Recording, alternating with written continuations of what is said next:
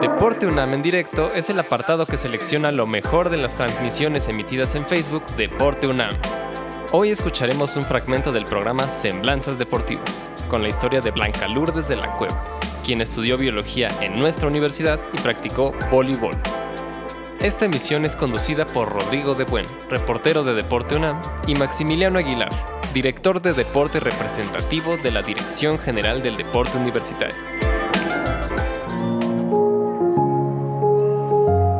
Tercero de prepa, ya estaba yo jugando en la selección mayor ya había pasado de juvenil a la, a la selección de a la primera selección. Entonces ya había sido a las instalaciones del frontón cerrado. Sí, y, de ahí, es más, de ahí salían los camiones cuando nos íbamos a los campeonatos nacionales, a Nayarit, a Veracruz, a, a, donde nos tocara ir al, al, torneo nacional.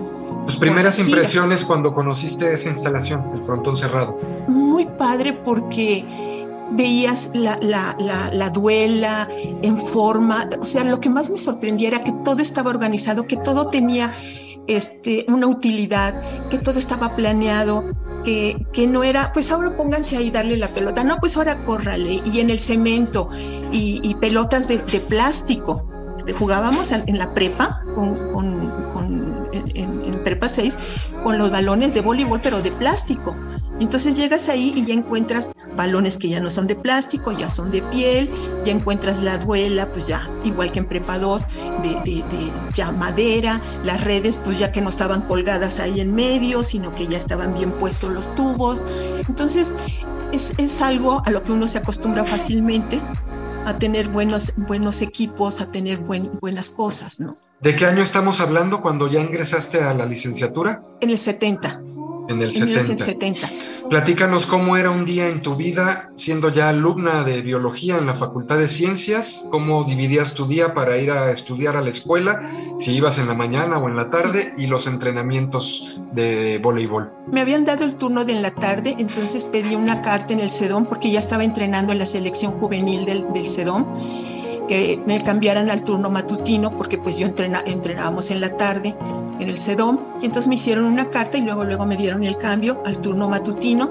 Y entonces entraba a las 7 de la mañana a clases de 7 a 2 a las 2 salía y tomaba el camioncito hasta llegar al CEDOM entrenábamos a las 4 a las 4 de la tarde de 4 a 8 o 9 de la noche a esa hora mi mamá iba a recogerme al sedón, cosa que odiaba terriblemente. Este, ¿Seguías viviendo en Narvarte en esa época? Sí, sí. Y, este, y ya llegabas a hacer tareas, a hacer lo que fuera, y al otro día otra vez a las 7 de la mañana, y así se iba la semana completa.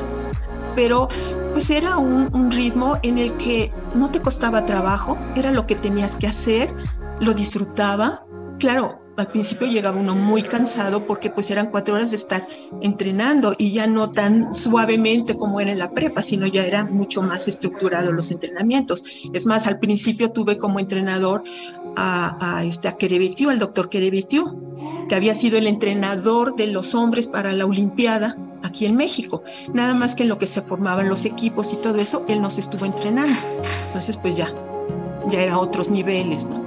Y a esos niveles, pues, adelante, Max, adelante. Sí, que eh, hablando de Torque Rebetiu, bueno, fue de los entrenadores que, que contrató el Comité Olímpico de, de, primer nivel, ¿no? Estos entrenadores de, que se contrataron para la Olimpiada de 68, pues todos eran, traían un currículum impresionante, ¿no? De, Extraordinario. Hicieron un gran trabajo durante los Juegos Olímpicos. Yo me recuerdo también a eh, él era el de los hombres, pero de las mujeres, ¿quién? Poburka. Ah, la Poburka. Sí, Poburka. Sí, y en el voleibol Lester Main, en la natación Ronald Johnson. Johnson. Este, en, waterpolo, ¿quién era Markovitz? Ese fue después Markovitz, pero era Alfred Baden, un yugoslavo. Y en atletismo estaba, pues fue cuando llegó este eh, Kenka, y Hausleber. Hausleber o sea, era de primer nivel. Lo mejor. Los entrenadores polacos de box que, que ganaron medalla, los, los, este, los boxeadores, pues también eran de primer nivel, ¿no? Todos, todos eran de primer, fuimos muy afortunados en tener esos, esos Eso quiere decir que en México hay material. Y yo creo que la organización que hubo para la Olimpiada fue una organización que funcionó porque además de tener buenos entrenadores, había material humano y esa combinación se dio de material humano y entrenadores con una organización y una todo que dio buenos resultados y esos resultados todavía duraron muchos años después de que terminó la Olimpiada.